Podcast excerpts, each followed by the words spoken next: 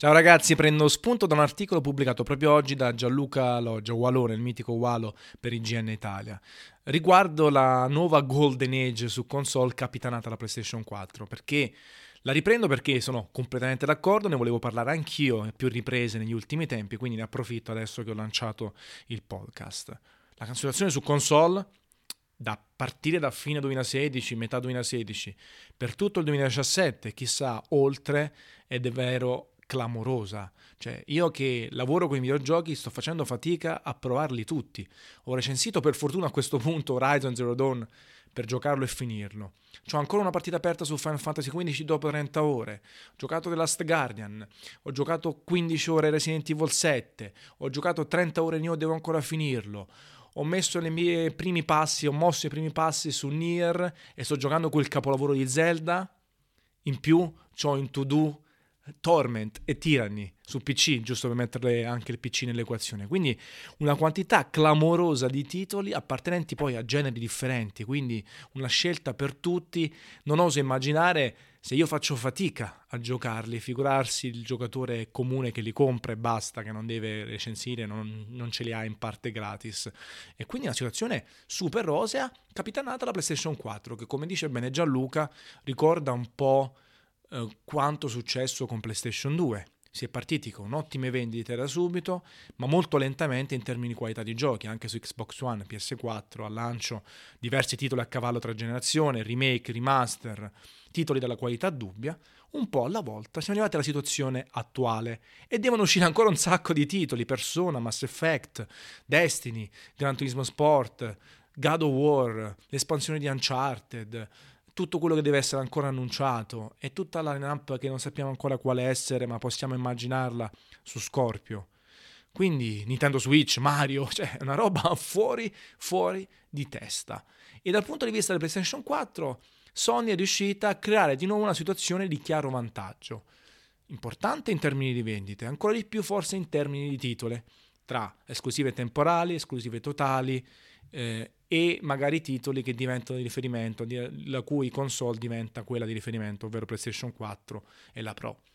Piccolo inciso, la Pro non ha portato nessuno scompiglio, ha portato una, un qualcosa di più per gli enthusiast, quelli che si vengono definiti tali, ma non è che ha portato casini oppure sborsi gratuiti anche per quelli che non vogliono cambiare ancora. Comunque, dicevo, Sony è riuscita nel corso degli anni a creare questi studi di sviluppo interni via via sempre più bravi, che hanno fatto la gavetta, hanno fatto esperienza e oggi secondo me sono tra i migliori in assoluto nello sviluppo dei videogiochi. Sto parlando ovviamente Naughty Dog, di Santa Monica, ma anche altri. Per me Nintendo rimane il non plus ultra perché comunque è quella che riesce a incarnare alla perfezione il concetto di videogioco nella sua forma più pura, senza necessità di avere la super grafica, senza necessità di avere artifici pur belli come gli obiettivi e i trofei. Quindi comunque Nintendo rimane lì irraggiungibile e poi con Zelda mi ha conquistato proprio alla grandissima, ne ho parlato in un altro podcast e ne riparlerò in futuro.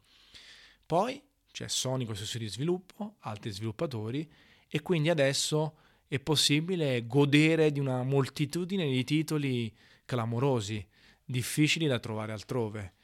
Una Golden Age, come ho detto prima, davvero fantastica. Poi Nintendo, appunto, Switch. Switch che ad oggi non offre ancora esperienze iper nuove, iper inedite, però ha introdotto un modo di fruire i videogiochi fresco, no? Sulla tazza del cesso, attaccato alla TV, poi te lo porti in giro e quindi ti dà un po' di movimento sul mercato dei videogiochi. Xbox One continua per la sua strada, chiaramente è in difficoltà anche a causa di Microsoft e delle sue scelte un po' scellerate, i continui cambi di direzione che hanno portato anche un po' di casini presso gli utenti, anche i fan storici, anche quelli di Gears of War e Halo hanno trovato difficoltà a giocare soltanto su Xbox One. Però ho letto tra i commenti gente che si lamentava, eh, secondo me soltanto Sony e Nintendo devono fare console di videogiochi, devono sviluppare videogiochi. Non sono per nulla d'accordo perché Microsoft, soprattutto con Xbox 360, ha portato due grandi novità nel mercato videoludico. Xbox Live, ovvero un'infrastruttura online per console eccezionale che per larghi tratti è stata anche superiore a quella PC, la chat vocale, i server dedicati, poi il cloud, è riuscita a sdoganare il gioco online semplice anche su console, creando dei fenomeni su Halo, su Gears of War e su altri titoli e spronando anche Sony, che invece su PS2 è arrivata tardissimo, su PS3 ha avuto un sacco di problemi, ha introdotto i trofei successivamente per parlare di servizi e funzionalità online e quindi è dovuta rincorrere e ha avuto anche dei brutti periodi soprattutto nei primi anni di PlayStation 3 quindi grande innovazione che non è possibile ignorare soltanto perché adesso le cose vanno un po' peggio. L'altra cosa è aver portato i sviluppatori occidentali su console. Un'altra, un altro grande obiettivo raggiunto perché i vari Bioware, gli RPG occidentali, gli action in salsa occidentale, gli strategici addirittura, esperienze che non sarebbero mai arrivate se non grazie a Xbox 360 e quindi queste cose hanno allargato il mercato videoludico, la scelta per noi videogiocatori. In più hanno messo il pepe al culo pesante ai giapponesi che sono crollati dal punto di vista economico e non sono riusciti più a riprodurre le idee altrui e plasmarle come sempre, oppure proporne di inedite. I giapponesi sono sempre stati bravissimi a plasmare le idee altrui. Faccio sempre l'esempio di Winning Eleven, che per 20 anni, 15 anni ha dominato, e gli americani e soprattutto gli europei sono riusciti a fare un bel gioco di calcio al pari di Winning Eleven. I giapponesi quindi si sono trovati in difficoltà, si sono rimboccati le maniche, hanno provato modelli di business più o meno vincenti, ed oggi cosa abbiamo? Bloodborne, Dark Souls, Nier, Persona, Resident Evil 7, Final Fantasy XV, The Last Guardian, ovvero titoli che vanno dall'8 al salire, giusto per capirci in termini di voti, e che quindi sono ritornati a essere una fetta importante nel mercato, non ancora fondamentale come, come i tempi di PS1, Super Nintendo, PS2, ma sono diventati di nuovo importanti, sancendo di nuovo quel piacere di giocare su console anche se poi diversi oramai arrivano anche su PC, però c'è questo piacere di giocarli comodamente su console e si legano spesso e volentieri a doppia mandata con PlayStation 4.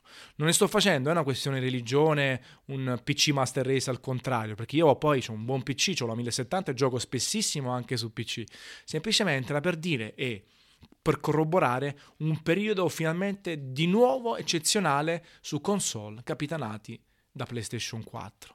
Ok, mancano le super idee innovative, mancano eh, passaggi epocali come quello del 3D oppure altre cose appunto come l'infrastruttura online, ma è anche sempre più difficile arrivare a questi punti. Però assolutamente adesso i criticoni possono starsene alla larga, magari guardarsi allo specchio e criticare loro stessi guardandosi in faccia perché la situazione attuale è super rosea, super divertente, c'è scelta per tutti. Se poi rimettiamo nel calderone tutto, quindi Switch, One, PS4, PC, 3DS che ancora fa il suo lavoro, davvero possiamo soltanto che godere, fare un mutuo, mettere soldi da parte e provare a giocare tutti i capolavori un po' alla volta perché ne vale davvero la pena. Questo è quanto, buon divertimento e una bella capata in bocca a tutti.